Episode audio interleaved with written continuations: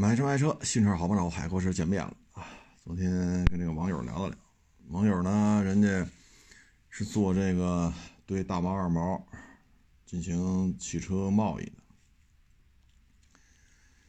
我说那边那么冷，你们卖过去的是不是都是新能源啊？他说对，几乎都是新能源。我说那边那么冷，这车怎么用啊？他说呢，卖过去的车呀，就这么几类人。嗯，大部分人都挺满意。那大部分是怎么满意的呢？你比如花个一两百万买一个中国的新能源车，都是富豪啊，人家里可能有凌志五七零啊，GLS 啊，或者是大 G 啊，人家里都是这个。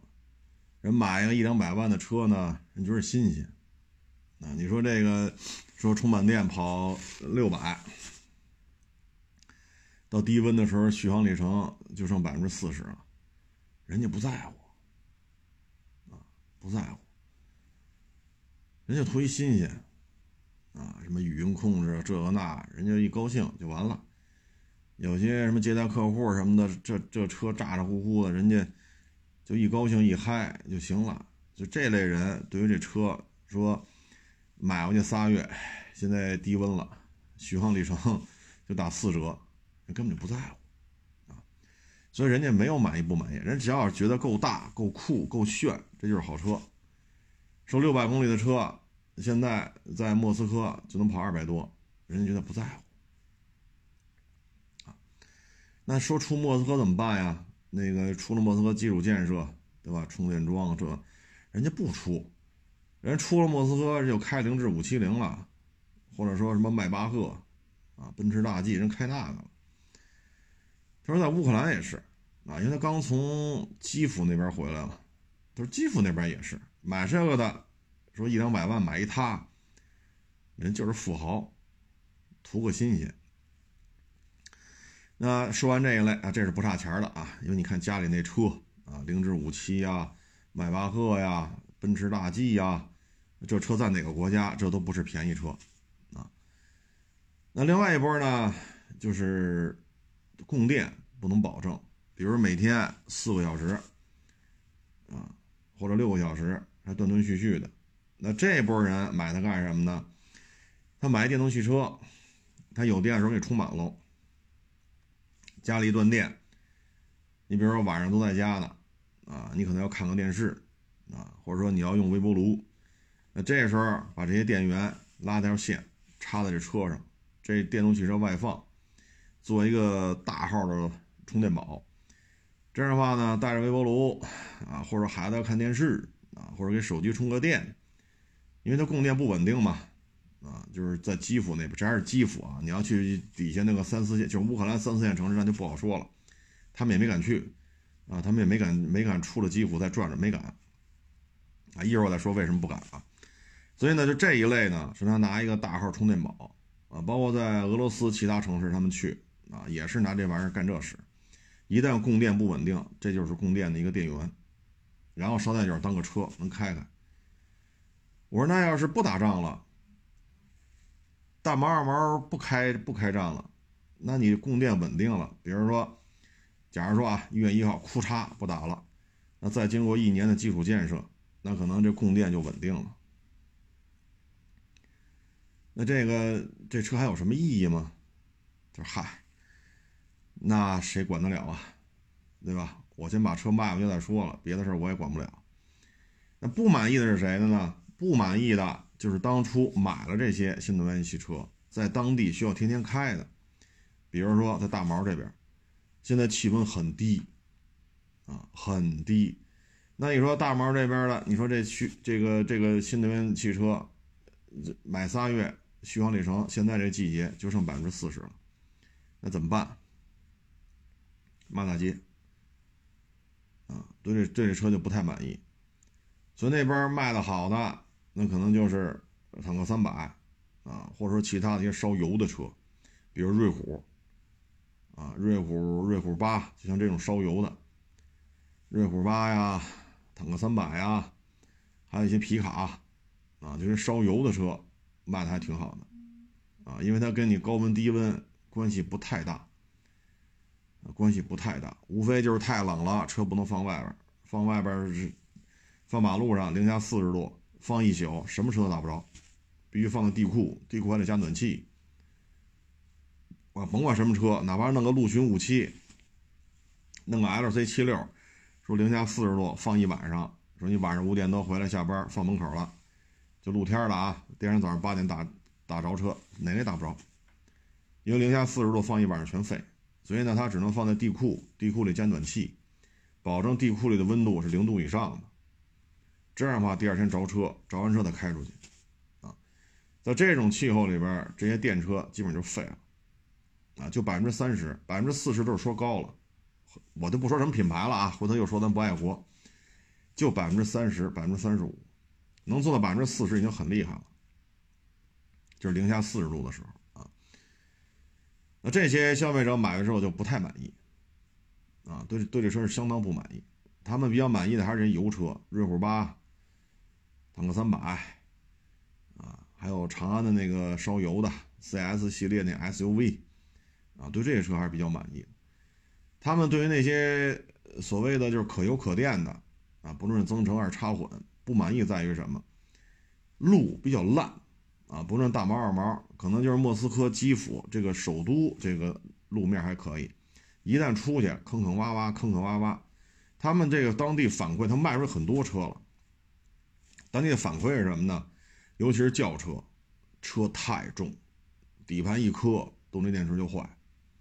但是他们那儿路可能就是莫斯科基辅市中心，还行，还可以，但是你也不能就在市中心跑吧？一旦跑出去，叮当当啷的，这底盘老出问题，啊，特别是，哎，不能说品牌了啊，一说完又是汉奸了，就那个品牌，它这些轿车，啊，说续航一千、一千一甚至更长，对吧？什么超级的这种。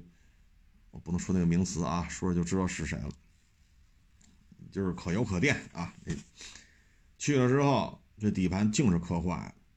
人那边消费者对这事儿也是意见比较大，一磕就坏，一坏就得自费修。这动力电池很贵啊，所以这些都是现在存在的问题。就当地卖的比较好的，就没有什么找回来的，就是这些烧油的 SUV，还有烧油的皮卡。再就是咱们那边卖过去的，就咱们这边卖到那边的那些，呃，拖车头，啊，重汽呀，啊，什么解放啊，什么之类的，就这些大拖头，啊，一拉二十吨、三十吨、四十吨，就这种东西，说是表现还可以，啊，表现还可以，因为便宜。欧洲那些大拖头呢，大概二百多到三百万人民币，就在当地大毛那边，当地就这样这价。刚才说咱们这些车。整车进口到那边去卖，大概就七八十，七八十八九十，所以价格呢是他们的一半到三分之一。可是质量还都可以，啊，质量还都可以，不像这些烧电的车，车重，啊，就是你学这个，哎，咱不能说了，一说就不爱国了，就是照着某洋品牌抄的这个底盘，人家那悬挂细，那人那车才多重啊！你加了电机，加了动力电池，你的车就很重了，还是那个悬架。所以到了那边路一烂，叮当当啷的，这底盘悬架就出各种问题，要么悬架出问题，要么把动力电池磕坏了。这就是现状。所以那边卖的比较好的就是皮卡、坦克三百，呃，瑞虎八，还有长安那 4S 什么之类的，就这些东西卖的还挺好的。这烧油的啊，就还可以。嗯，电呢主要是三种用途，头两种用途都是挺满意的。第一种用途是富豪，人家只只捡贵的买，不要那便宜的，因为开那车都这都这价，对吧？你说雷克萨斯五七零、迈巴赫、G 五百、G 六三，这车到哪儿它便宜？这车到哪儿它都是比较昂贵的车，人家里不在乎，人家好玩。能语音控制、智能驾驶，哎，多好啊，多好玩啊！一接待客户，什么是吧？一说一笑不热闹，就齐了。第二类就是供电紧缺，特别是在基辅，供电紧缺，拿这当大充电宝，人都挺满意的啊。不满意的就是真是拿这当个车开的，啊，所以这就是现状。只不过咱们这边现在老是遥遥领先，这口号喊多了，所以跟他聊了聊。至于说为什么在基辅不敢出去呢？就在基辅上面站着抬头，就能看见导弹，唰唰唰就飞过去了。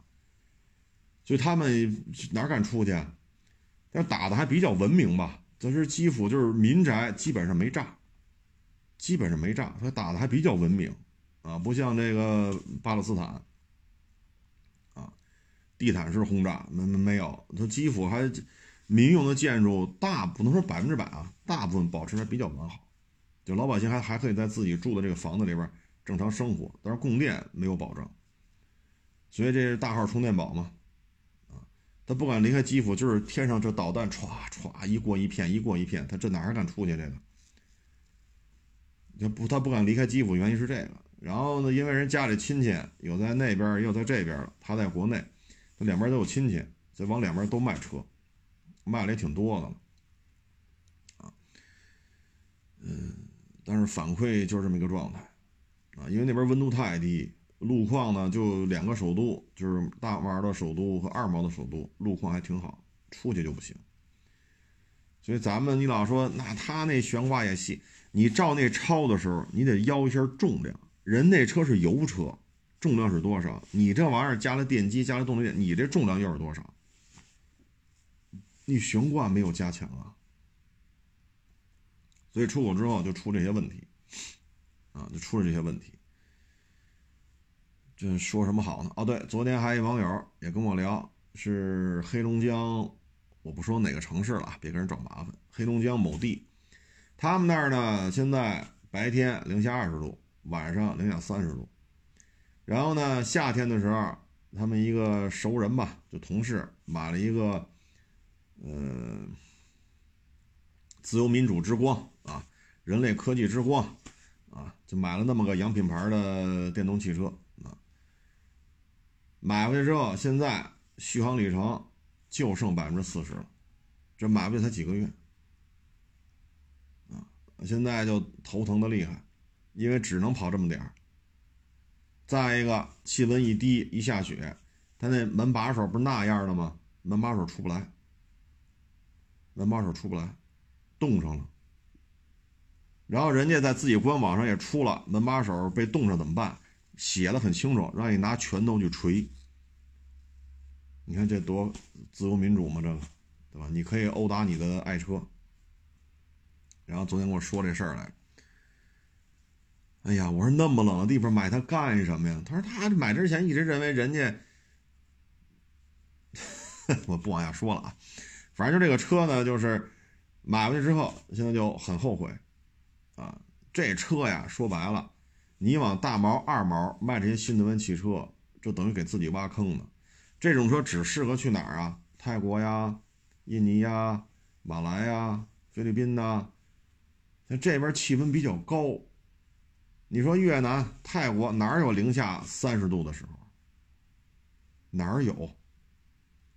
对吧？新加坡、马来、菲律宾、印尼，你找一零下三十度地方，我看看。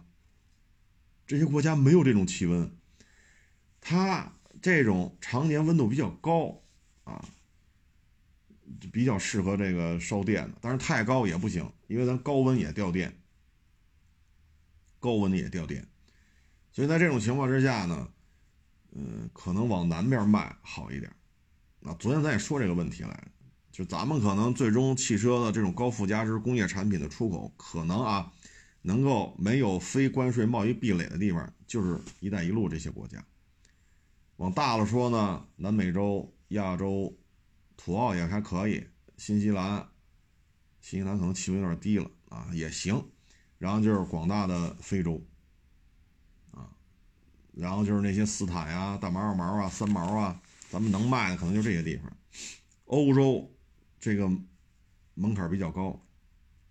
而且对咱们开始进行各种调查，美国基本上就死了心吧，戏不大。所以在这些地方呢，气温低的就别惦记了，基础设施差的你也别惦记了。你像非洲，这供电跟基辅这水平差不多，你还哪充电去？再说，咱也老看什么奥德标是吧？奥德标骑自行车送那水果，是吧？骑他二八大杠送二百斤什么，那个就是成串那种香蕉，一送二百斤、三百斤的送，要不然就送那个，咱们这边应该叫，哎，我叫什么呀？他那边叫什么菠萝蜜？咱这边叫什么呀？反正送那种水果，一送二三百斤。你看那基础健身那状态，出了首都怎么办？首都都不保证你二十四小时供电，所以电动汽车这路况底盘受得了吗？充电哪儿充？所以我觉得咱们将来说巨大的产能现在释放出去，只能往外。那往外，我个人认为可能还是烧油的车比较有发展。啊，你说大毛二毛现在就昨天跟他聊半天，人家在那边做买卖，因为家里那边亲戚嘛，在那边和在这边都有亲戚，人家可以这边发那边接。都有血缘关系嘛，所以这买卖做起来相对而言，它就比较稳定，啊，都有血缘关系，所以人家这这种买卖人家能做。反馈回来就是这样，其实也不用反馈，你你说大毛二毛这冬天暖和吗？暖和吗？那边基础建设那么差，就首都这个供电什么的，或者一些大城市供电还都可以，那其他地方就不行了。所以那边还是油车比较发展，你弄别的有难度，啊有难度。我也问了嘛，我说他们当地这这些车是不是都是丰田为代表的二手车呀？他说对，丰田的二手车是绝对的主力，然后剩下就是日系的啊，本田呐、马达呀、尼桑啊，从小日本那二手车出口弄了一大堆，但是现在种种原因卖不了了，所以全卖中国的。但是中国现在，唉。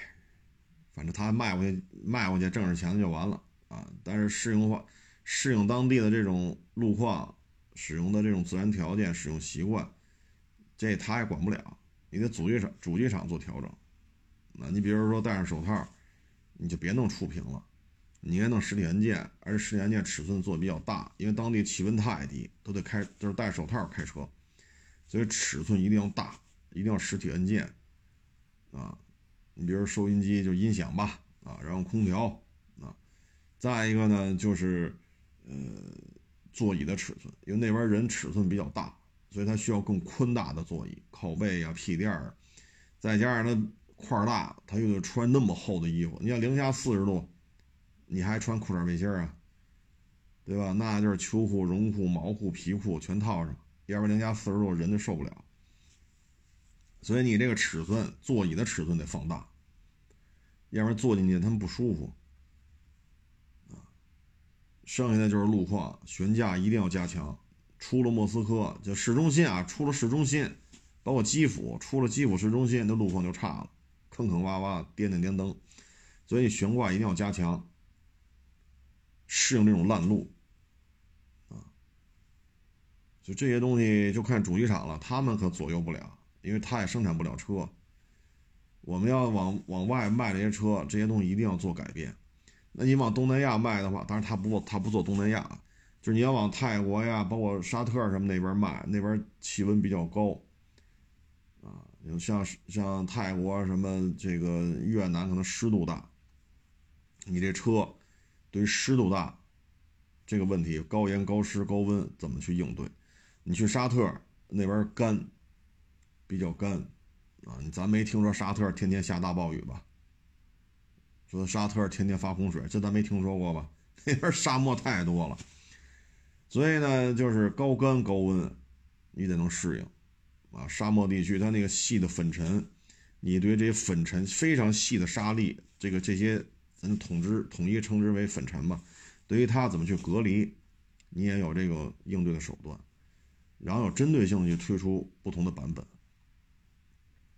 啊，不能说都拿中国规格就就就往外卖，这是不行的。啊，千万别做成九十年代末中国摩托车在东南亚折腾那那，哎呀那一幕不要再上演了，真的不好，啊，非是非常非常的不好。现在中国产的摩托车在东南亚地区都是很难混，很难很难。哎，希望主机厂啊不要看着眼前的利益，把这些问题呢赶紧做一个解决。再一个，那边新能源汽车，你说这仗啊，这他不能再打六七百天吧？这已经打了六百多天，快两年了，啊，快快七百天了。这他不打了，你这车作为充电宝就没有意义了。那那时候这些车还有价值吗？富豪能有多少？能有多少富豪？就跟北京似的，哈，我得住那三百平米的。呃，大平层，我得住在什么望京啊啊，什么立泽桥啊啊，什么西二旗啊，三百平米啊，比这平米数小，住不开。这样的人有几个呀？有几个？说五个卧室，三个茅房，两个厨房，好家伙，这这样大平层有几个人住得起？物业费就给你拖死了啊！供暖费，好家伙，你所以。到哪儿富豪都是少数，啊，所以这些车型呢得做这种当地的这种适应化的改进，啊，要不然这事儿不太好办，因为这账现在明摆着就顾不上了，啊，这不是普京这两天也说了吗？奥德萨他可能也要，那乌克兰没有奥德萨彻底成为内陆国家了，啊，当然了，说到这儿想起来了。我也跟他们聊，他说，因为他们家亲戚也有在基辅的嘛，他就说，这个整个乌克兰其实是一个挺好的一个国家。他说，你看军工、重工业相当发达，包括一些，比如安七零，安七零那个反转那个桨叶的那个涡桨发啊涡轴发动机那种桨叶的设计相当先进，啊。他们是有这种设计能力的，安安七零叫什么来着？安七零 M 叫什么？那个飞机螺旋桨的运输机，其实不比那个欧洲他们搞那 A 四百 M 不比那个差，但是就是因为打仗给废了，啊，给废了。乌克兰是一个重工业，包括航空、导弹，相当相当有造诣、相当相当有功底的这么一个国家。你看咱们这个 L 幺五那发动机，那不是用的就是他们的吗？包括骁龙，啊，骁龙那不是，就是 L 幺五那是，啊，包括咱们军舰这大型军用的啊，军舰上的这种可以说是巨型动力的这种发动机，也是乌克兰帮助咱们的。其实小日子过得很好，啊，包括大型水面舰艇的建造，现在大毛。打成这个样子了，四千吨的军舰还弄不利索呢。大毛现在玩不转这个，因为当时水面舰艇都划到乌克兰去了，所以乌克兰是有非常好的工业底蕴，啊，文化水平、技术水平、技术的底蕴，那都是有有两把刷子的。其实你跟中国也好，大毛也好，就以乌克兰当时的工业底蕴做配套，不愁钱花。不愁钱花，你比如说，呃，跟俄罗斯搞好关系，俄罗斯要造什么四千吨的、六千吨的、一万吨，你这边有现成的生产生产这种厂房，有现成的设计团队，你给他做就完了。双方的语言也差不多，吃啊喝呀，思维方式也差不多，合作起来很很容易的。就飞哥这闹，就是难道要想在阿里伯克这个军舰上装乌克兰的发动机吗？美国军工复合体能同意吗？说 F 十五、F 十八装乌克兰的航空发动机可能吗？军工复合体同意吗？再一个，他们在那边，他说乌克兰啊，就是养牛啊，包括这种庄稼呀，那是欧洲大粮仓啊。他说他在那边看见还有很多人往这边倒腾，像乌克兰那个牛肉。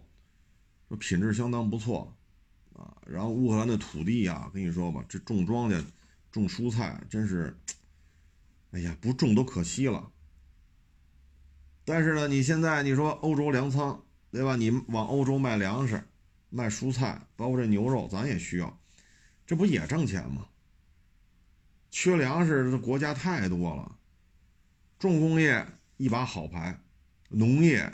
得天独厚的，这属于老天赏饭吃，给你这块国土面积当中就有这么多适合，呃，这个养牛啊，呃，种菜啊，种这个粮食啊，这老天爷赏饭吃。结果他妈就这么瞎折腾，折腾成现在这个样子。本来可以和中国、俄罗斯之间形成这种工业体系的衔接，包括咱们也需要他们的这些。这些什么奶制品啊、肉啊，啊，咱们也愿意去他那儿承包一些土地去种菜啊、种粮食，都都挺好的，有迫切的合作的这种需求，就生生给打成这样。你现在重工业体系基本上都给摧毁了，你说咋整？他们说在基辅，那就抬头看嘛，那导弹歘歘歘，哎呦我老天呐，这要不是做买卖，可不去了。还是跟家待着吧，最起码这天上不飞这玩意儿，万一哪个裤衩掉下来呢？所以就比较可惜啊，比较可惜。就是其实小日子应该过得不差，不差。乌克兰的高等教育也是有一定造诣的啊，结果就来这么一个亲美派，就什么都得倒向西方。打老美拉泡屎都得吃了，说是香的。你现在呢？嗯，这明摆着就顾不上了，对吧？这以色列 打他们俩月了，这也没也没摆平巴勒斯坦，然后又弄了十九国联合舰队。好家伙，一看，现在十十九个国家有九个国家要求保密，不能公开名字。这十个国家你看都怎么聊的？西班牙说了，我们不愿意去，我们去俩人。啊，我看了看新闻，说是去俩人，我也不知道真去俩人还是怎么着了。啊，然后意大利，哎，荷兰，荷兰说那我不能比你差，我得表忠心，我得去仨人。啊，然后意大利说我们也去几个人吧，我们负责指挥。那合着就是不出船，就军舰不去，等于这仨国家派去的这个联合舰队没有船，这三个国家派去的人加一块都不到一个加强。加强班，啊，或者说两个步兵班吧，人数大概是这么个，这么个情况。你说跟胡塞武装怎么怎么着？那沙特说了，我坚决不参与。跟胡塞打了多少年了？什么时候占占着过便宜？不去了，沙特坚决不去。现在你这十九国联合舰队，可能也就是大英、法兰西、大老美，也就是他们了。有可能加拿大派艘船，别的都不敢去了。但是你去了能怎么地啊？胡塞武装现在往少了说五十万人，往多了说一百万人，你跟他打地面战，那不是作死呢吗？所以现在这仗如果说不打了，现在看这意思啊，大毛这个冬天可能还要再动一动，特别是普京说了，奥德萨这个港口怎么怎么着。那这仗打完了，消停了，充电宝这功能没用了，那怎么办？那边可能卖的比较好的还是烧油的。哎，所以做这做这买卖，一一听他一聊啊，当地的老百姓也是比较烦，因为打到现在，你打到得得到什么了，对吧？招来招去，嗨，现在没法弄。包括这欧盟那女的那那头一家八口啊，一一家九口，八口美国国籍，他还是在美国长大的，现回欧盟当这个头好家伙，这一屁股就坐在美国那边了。有廉价的石油天然气不用，北溪管道炸了，然后高价外边买去。你说这图什么呢？这，这都这都不可思议的行为，政治正确。政治正确，看吧，转过年去，这司机是被弄死了呀，还是下台啊？因为这明显要收尾了呀！你再到处要钱去，你看那丁胖子金牌讲师又要到饭了，兄弟们，你看这都被人举报了。他是真要饭，就一个人，一人吃饱全家不饿。这司机呢？哎，反正聊了聊啊，大毛二毛。这就是咱们国家出口汽车的一个现状啊，他是自己干啊，他不是给哪个品牌干，他们是自己的公司，因为他们家里边在这边也有人，在那边也有人，都是一家子，都有血缘关系，所以人家做这买卖呢，相对而言，呃，更有优势啊。你看咱语言不会，咱那边人生地不熟，法令法规也不懂，车弄过去怎么卖出去咱也不知道，但人家在基辅和在莫斯科，人家里都有人在那边。啊，所以人家你就不用管那边的事儿，啊，所以他这就比较稳妥啊，这边负责供货，那边负责销货，这种这种架构咱学都学不了，啊，学都学不了，所以有些买卖呀，就是咱看看就行了，但是通过他们呢了解一下啊，当地对于中国汽车的这种状态吧，啊，那边对油车比较认，你看坦克五百都进。普京的总统卫队了，坦克五百。昨天呢，我看咱们一些消防，还有一些应急管理部、救援队，还有一些军队吧。我看现在陆陆续续开始采购坦克五百了，啊，一买就是多少多少辆，啊，坦克五百也是有一年半了吧，也逐渐成熟了。啊，之前我还说了说这车不太成熟的地方。你看，说坦克五百不太成熟吧？你看没人说我是汉奸，啊，某品牌就不能说，说的就是汉奸。坦克五百现在是越做越成熟了，啊，慢慢来吧，啊，那不让说咱就不说了，啊，成熟不成熟的跟我也没关系，反正要收都能收，都能收，啊，只要车况车价对得上，咱就点钱，啊。昨天呢？哎，正好说上传视频，一开开，嘿，蹦出那谁来了，叫酷酷爸爸妈妈啊，酷酷爸妈在北京啊，对，这是他全称。这个号啊，我也是之前无意当中看见过，就是北京应该是土著。嗯，一年多以前吧，我不太清楚他们之前是怎么了啊，可能是失业了还是怎么着的，说干点什么去。后来拿了一千块钱，那叫，他就考那个叫什么来着？他那个就是，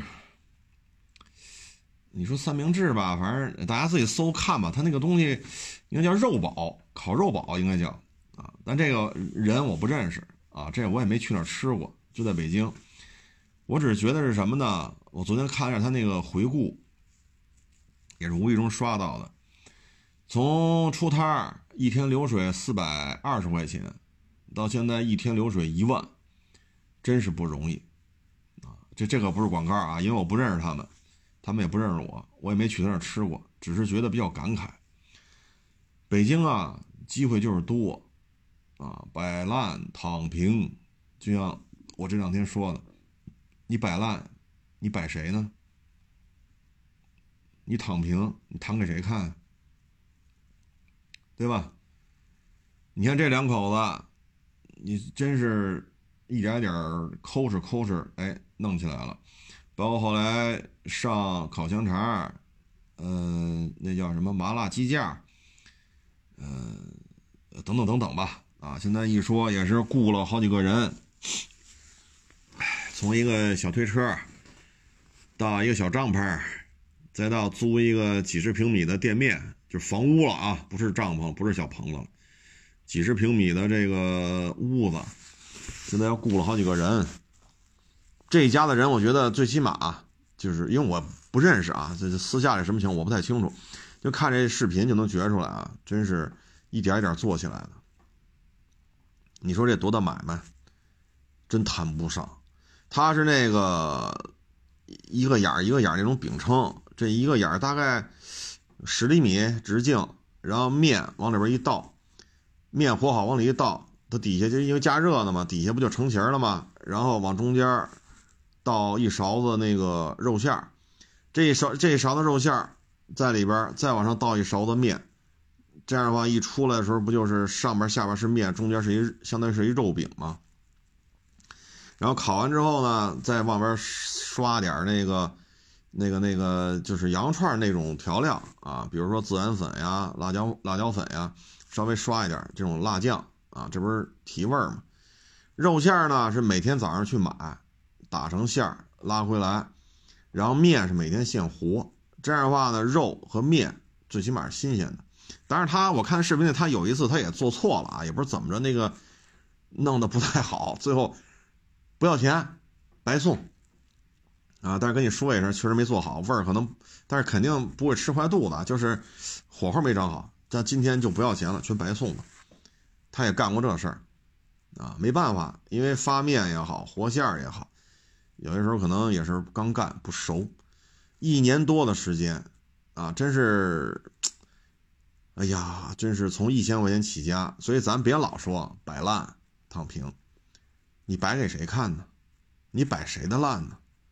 我就这么跟你说，就现在小视频，天天说躺平摆烂交社保没用，躺平摆烂交医保没用，躺平摆烂五险一金没有用。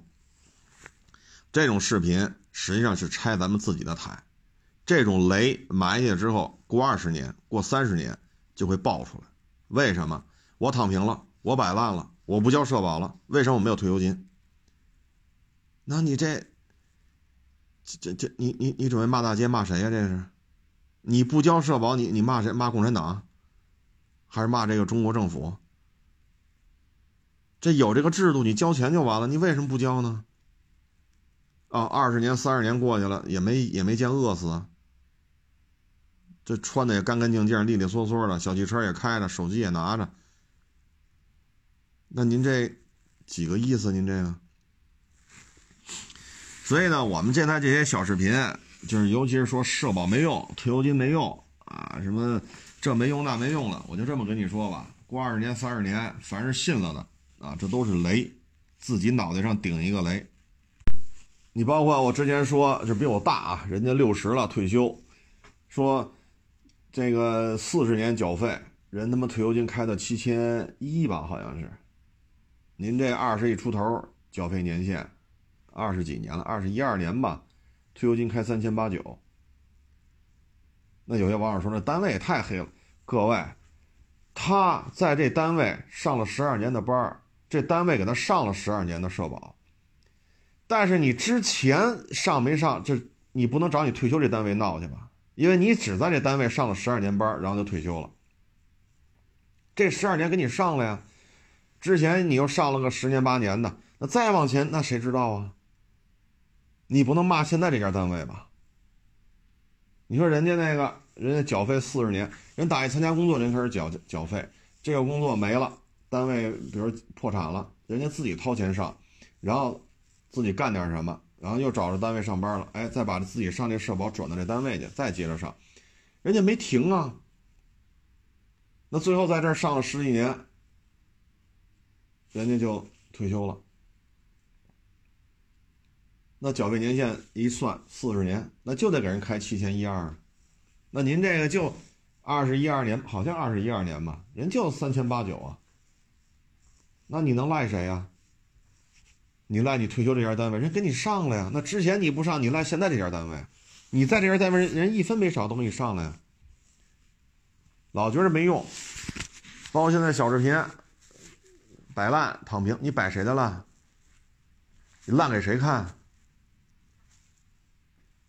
对吗？咱们就说交通安全，道路交通安全，每一个道路交通参与者，你走道的、骑自行车的、骑摩托的、骑电动自行车的、开车的，每一个道路交通参与者都是自己道路交通安全的第一责任人。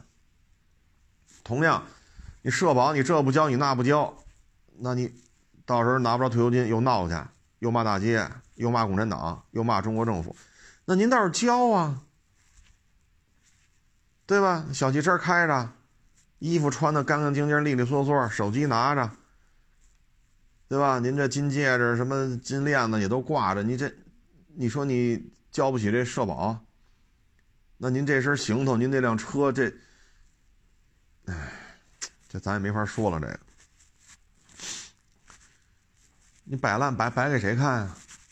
你摆给我看，我可没那功夫看。你你爱摆爱哪摆哪摆去，反正这东西就是自己的事儿。你自己爹妈不上心，你没办法。这有时候原生家庭的问题，有些时候就是原生家庭的问题。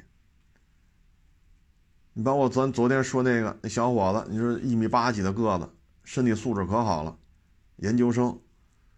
我说你都这学历了，你为什么去那两家自主品牌呢？八千一万的，你这个学历挣这个钱是不是低了点啊？聊聊聊，在我这办公室聊了俩钟头。我说你这情况啊，就就你们那个省的三四线小城市，对吧？但是你们那儿招这个。正好也是就聊嘛，就是就问这个那，他自己哦还真招。我说你干这个不比你去那自主品牌上班强吗？最后聊聊聊聊成这样了。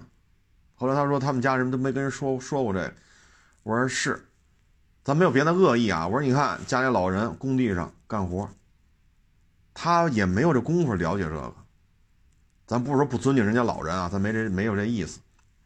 原生家庭给给不了你去做这些方面的规划，但你这么一聊，你就别去那。我知道你喜欢汽车，我也喜欢汽车，咱都因为汽汽车啊喜喜欢汽车，咱聚在一块儿，跑这哒哒哒砍大山砍俩钟头。但是你这个学历去那样不是比这儿强吗？你在北京现在干这个多累啊！三天二十四小时，三天二十四，每隔三天二十四小时不睡觉。我说就你这个大小伙子，什么一米八几大个子，二十四小时不睡，一天行，让你丫他妈月月这样，年年这样。我说你看这个行业就是猝死的，不是说四十多，有三十多岁就猝死了。我说北京干这个太累了，我说你回你们当地干去，对吧？你们那省会 没有别的恶意啊，也就算二线城市，然后你在你们那个。你们那个省，你们那个城市，在你们省也就算三四线城市，它真的没有这么累，真的没有这么累，啊！而且是吧？有些事儿我就不好在这儿说了，你也可以让你家里老人从工地上回来，就家待着就行了，真的不用再去这岁数再去什么搬砖头啊、和水泥啊、开搅拌车呀，这真的不用干这个了。所以有时候原生家庭他不跟你讲这些。那就胡来，那，那那那能怎么着？这个，对吧？那你说能怎么着？尤其是社保这种东西，这没法作弊啊！你交了一年，你就是一年；你交了三十年，就是三十年。那退休金就是不一样啊！那你找人原来单位去，好家伙，你就跟这干十几年，人家这十几年都给你上了。那之前你不上，你。你找这单位来，那单位的事儿你找这单，都不是一系统的，那你就认呗。好，都六十岁退休，凭什么我三千八？凭什么压他妈七千一？那你想怎么着这？又又闹又闹闹闹事儿去？这你赖谁呀？所以有时候你看现在这些小视频，啊，社保无用，五险一金没有用，啊，养老金没用。医保没用，这没用，那没用，那你就那你别交吧。你放心，过二十年，过三十年，等他们你这岁数了，这就是雷。所以这些小视频就是他妈害人呐，就是害人呐。你包括现在很多人，这个搞对象，他有时候不不太挑你这个房子呀什么这，他就是说什么，就是你父母得健康，父母都有退休金。咱不求你说你这个你你石大海，你家有他妈三进四合院吗？怎么着得五百平米三进的院子吧？他咱倒不至于说挑这个，这三百三进的院子五百平这，哎呀，咱也就梦里边能能有了啊，睁开眼就没有不可能有这东西。但是人要要求你爹妈有退休金，爹妈最起码现在身体健康，人要求也不过分呢。您说是不是？昨天还有网友跟我说，说他们在那个系统确实也挺辛苦啊。我不说哪个行业了，这是人家的个人隐私。他说：“你看，干到六十退休，他师傅，因为他们那行业确实比较比较艰苦啊，比较艰苦。他说他那师傅能退休金给到九千一，因为他们有各种补贴嘛。因为这个单位确实，嗯。”比较艰苦啊，确确实比较艰苦。我就不说哪个行业了，别给人找麻烦。他说我啊，可能再有个十年八年也退休了。那退休的时候，他按照他现在这个缴费什么的，他差不多能有一万。他说社保很重要啊，他说等自己再过十年退休了，各种这种啊什么高原呀、什么边疆啊这种补贴都得给啊，因为确实辛苦，这咱不跟人争啊。然后回来他说我回去家里边要是一万的退休金，我就可以是吧，踏踏实实活着就完了。你说孩子说万一周转不开，贴贴贴补一下孩子没问题。你放心，孩子可孝顺了。为什么呀？好家伙，家里这这老人一个月要一万块钱退休金，那那你可得把这老人照顾好了。好家伙，一年十二三万，还年年涨，这你得让他好好活着。你这你就是孩子再生孩子，对吧？就是孙子辈儿的。啊，孙子孙女什么的，这你家里压力就小啊。你要是这好家伙，这爹妈一人一万左右退休金，你是子女的，那你放心，态度都好着呢。啊，我说这个不是说咱怎么人情淡漠，这是现实，这是现实。你到老了，你像我也有那也有那么一天，躺在床上一拉拉一拉一炕单子。对吧？或者我这也一尿尿我尿我自己一一裤兜子，对吧？我这哈喇子一流流到肚脐眼儿，我也有这一天。咱不也不敢保证，因为久病床前无孝子嘛。但是你退休金在这儿呢，它有时候就是好使，这很现实，对吧？很现实。咱不说自己多高尚，说自己家孩子也得多高尚，嗯，咱别说那个，这个社会太现实了。但是你退休金高，它就是不一样。你看，也是我们那儿的那个，都六十退休，一个七千一，一个三千大。那你说这回家心情能一样吗？上班不到六千，退休给他妈七千一，啊！所以这些，呃，什么社保无用啊，什么这个都透支了，这个亏损了，这个那没用，谁上谁傻叉，都退了吧。我就这么跟你说，你要信了，那你就是傻叉，啊！所以这有些时候这种小视频，那纯粹是给自己埋雷呢。你到时候好，等你过三十年，你领你你领退休金领这么点儿，或者你都没交社保，哪给你退休金？你再找那拍小视频的人去，你找得着吗？啊！所以这些东西呢，自己得做好规划，因为你放心，哪怕说都是自己去人才中心。自己去报备，自己去交，你这么交四十年，他也这么交，他交二十年，退休金差很大的，真的是差很大，所以你说摆烂，你摆给谁看呢？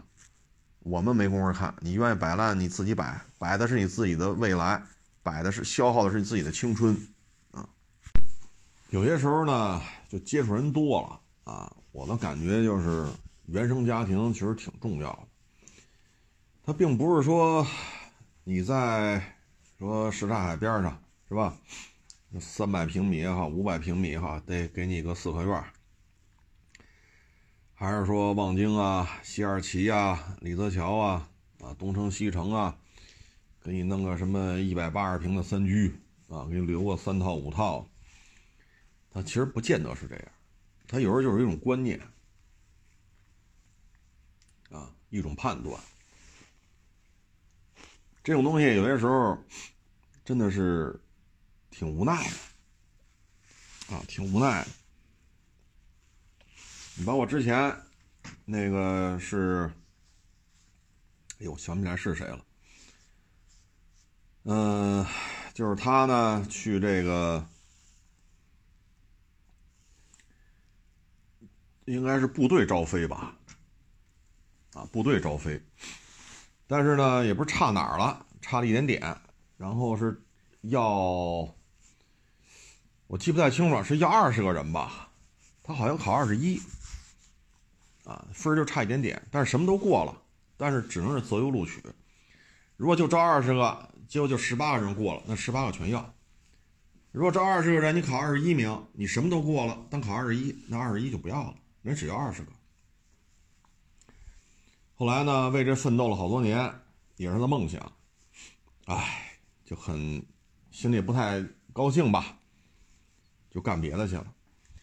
后来呢，上别的就上大学去了，结果老师一听，哎呦喂，你这怎么不直接考民航啊？你这什么都过了呀，就要二十个，你跑你考一个第二十一，你这你直接平替就可以直接去上民航去学飞行员去了，因为军军队招飞行员的标准比民航的高的太多了，不是高一点半点。像你这什么都过了，就是因为只要二十个，你考了第二十一名，你直接去就完了。得，这一听，你现在再去。这，你这个年龄啊什么的就不可能了。但你当年的话，这边军队的飞行员咱没选上，直接去民航，不还是开飞机吗？再说，你真的说是开民航客机啊，甭管是波音呐、空客呀，还是咱们的 C 九幺九，将来还会有 C 九二九啊，甭管你开什么，这福利待遇是吧？这肯定比你超市当理货员强吧？肯定比你送外卖强吧？对吧？咱不敢说哈，年薪百万这个那，那最起码这是有一定收入的，是不是？那最后你这很可惜。如果家里对这对些对对这些方面或多或少的去了解一下，那这孩子既然想开飞机，对吧？人要二十个，咱考二十一名，确实什么都过了，就排名排第二十一。就二十一个孩子过了，当然只要二十个，那直接开民航去吧，也没什么不可以啊，对吧？因为这孩子方方面面条件都够，再说也是开飞机，啊，这收入待遇什么的，总比去 总比去看大门啊，总比去超市当理货员，总比这个是吧？去呗。哎，所以有时候就是原生家庭，但凡多说两句，可能就不这样了。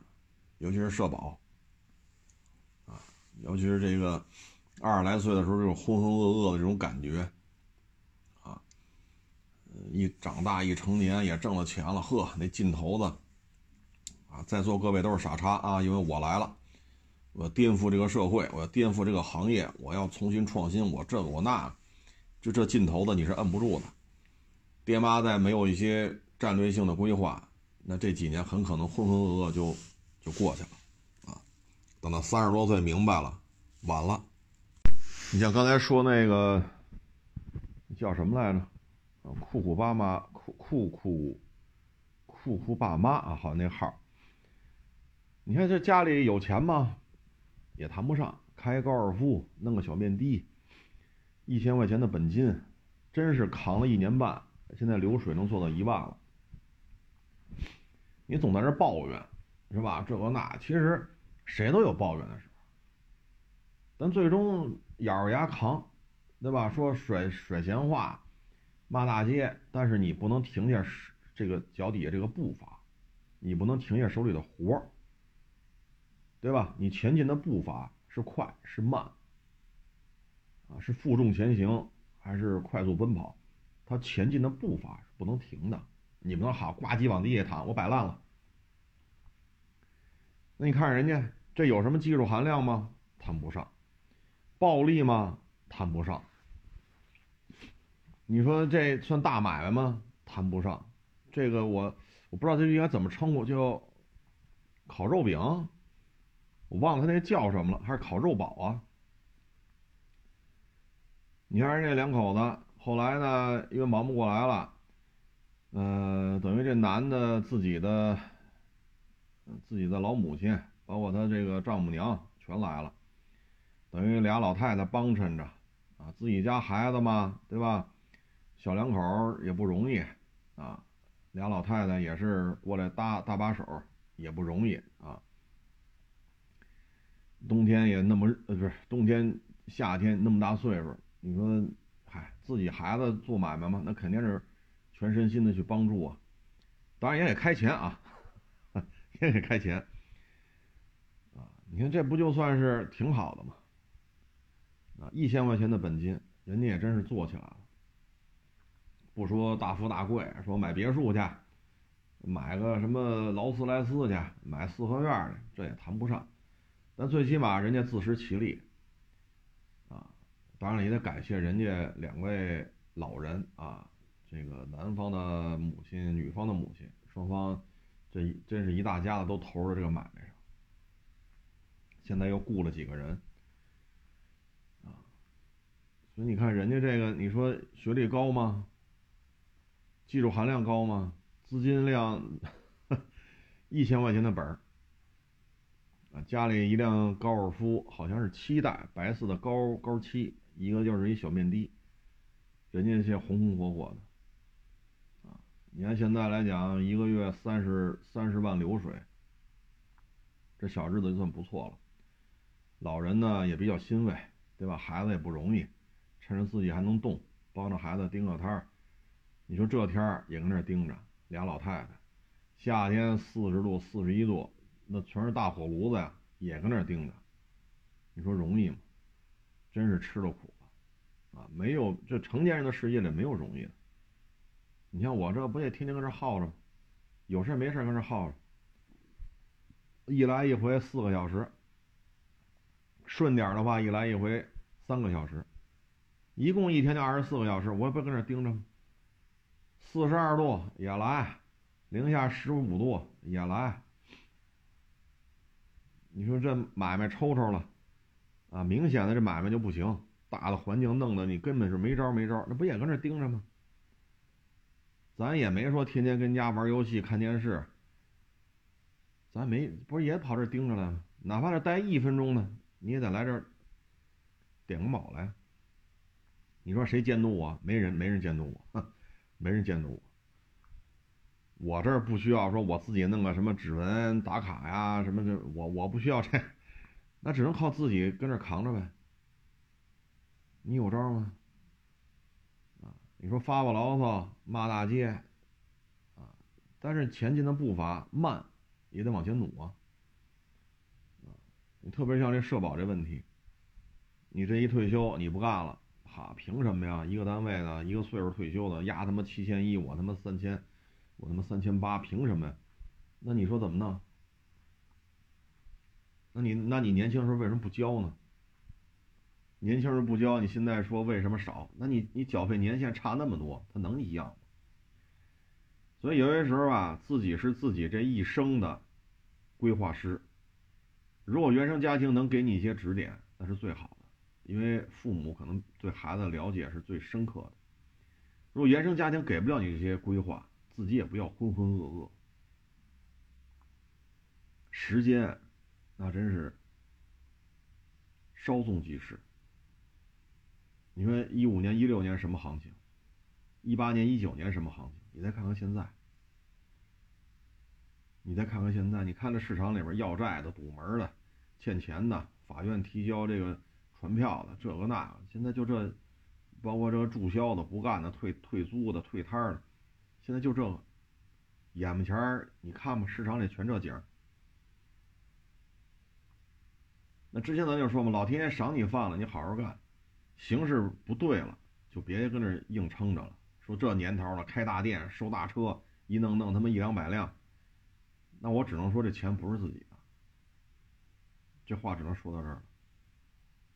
你甭管是股东啊、风投啊借的钱怎么，甭管什么来的，反正这钱肯定不是自己的。但凡是自己的，那就不能这么干，这是客观规律。啊，昨天录那期啊，有位网友说这不行，这人性的那这这太灰暗了。我就这么跟你说，这两天也是看了一个案子。一个老太太，因为她自己不开车，但是她买了地下车位了，地下的产权车位，她就把这个地库这个车位啊买下来了。然后一个邻居呢说能不能用用啊？反正你也不停，用吧。老太太挺好心的，就没要钱，说免费用吧，没事儿。你看这，按理说地下车库这么一个产权车，咱能白用人家的吗？你哪怕一个月给二三百块钱，你也得给啊！你像北京这个五环外地下车库产权的，一天也得交，一个月也得交一百。如果是租的，至少得四百块钱起，至少了。如果买下来的，一个月交一百块钱管理费，租至少四百。像有人们去二环、三环去收车去，哈，地下车位一千五一个月，这您就白用。他也真好意思的。咱要说给人转钱人不要，那咱就得买点东西，比如说螃蟹下来了，给人来十斤，对吧？阳澄湖大闸蟹来十斤，你不能白用人一东西吧？这玩意儿几十万的价格买一个，然后这每个月租也是有钱的，对不对？人家没要你钱，但人买了，但人每个月还给物业交钱呢，管理费。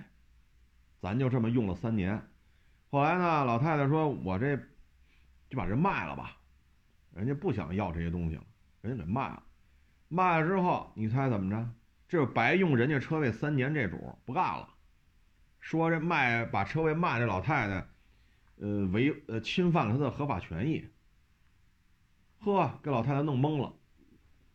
老太太说：“这产权车位是我的呀，这车位连这房子都是我买的呀。”这怎么我还侵犯你的权益了？我让你白用三年，我现在不想要了，把它都卖了，怎么还得侵犯你的权益了呀？哎呦喂，你说这就是人呐，这就是人性啊！最后法院还就还给立案了。你说这事儿怎么怎么论？你说这事儿？咱别说北京啊，说一地下车位这么老贵，咱咱不说北京。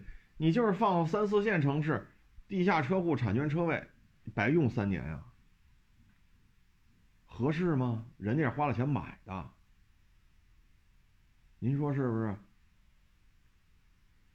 就说人家老太太不要你钱，你不得给人买点东西去？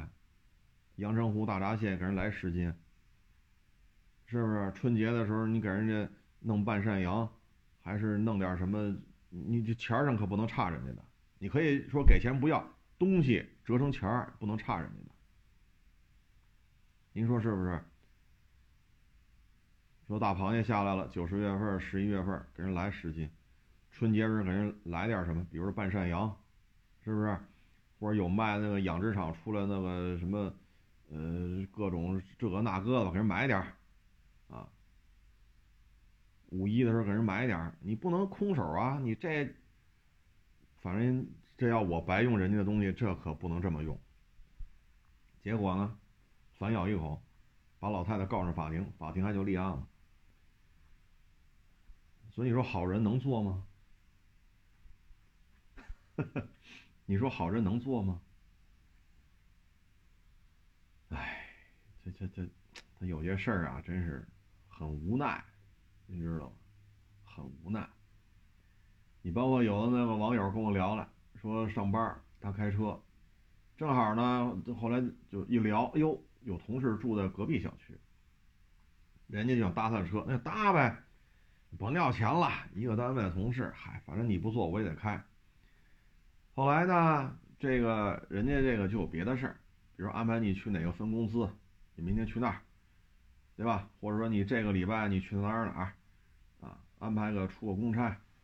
啊那就各忙各的呗。好，搭车这不干了，话里话外就骂上了。你耽误我上班，你知道现在这打车多贵吗？你知道现在坐地铁多挤吗？我操！那网友讲话，我让你坐我这车坐这么长时间，一分钱没要你。怎怎怎么了？这再说我也不是诚心的，就单位安排我去这个分公司，那我还给你送到这儿了，他他不是一个方向，我再去那儿耽误了事儿了呀。或者安排去那儿待十天，安排你去那儿待半个月，这就不干了。那意思是坐不上你的车，你还耽误人家了。那怎么呢？把车送你。现实生活当中这种事儿不少，啊，可是不少。啊所以各位可能刚参加工作啊，听着这个说的太过于负面了。你真在社会上晃荡晃荡啊，晃荡个五年八年的，你就明白了。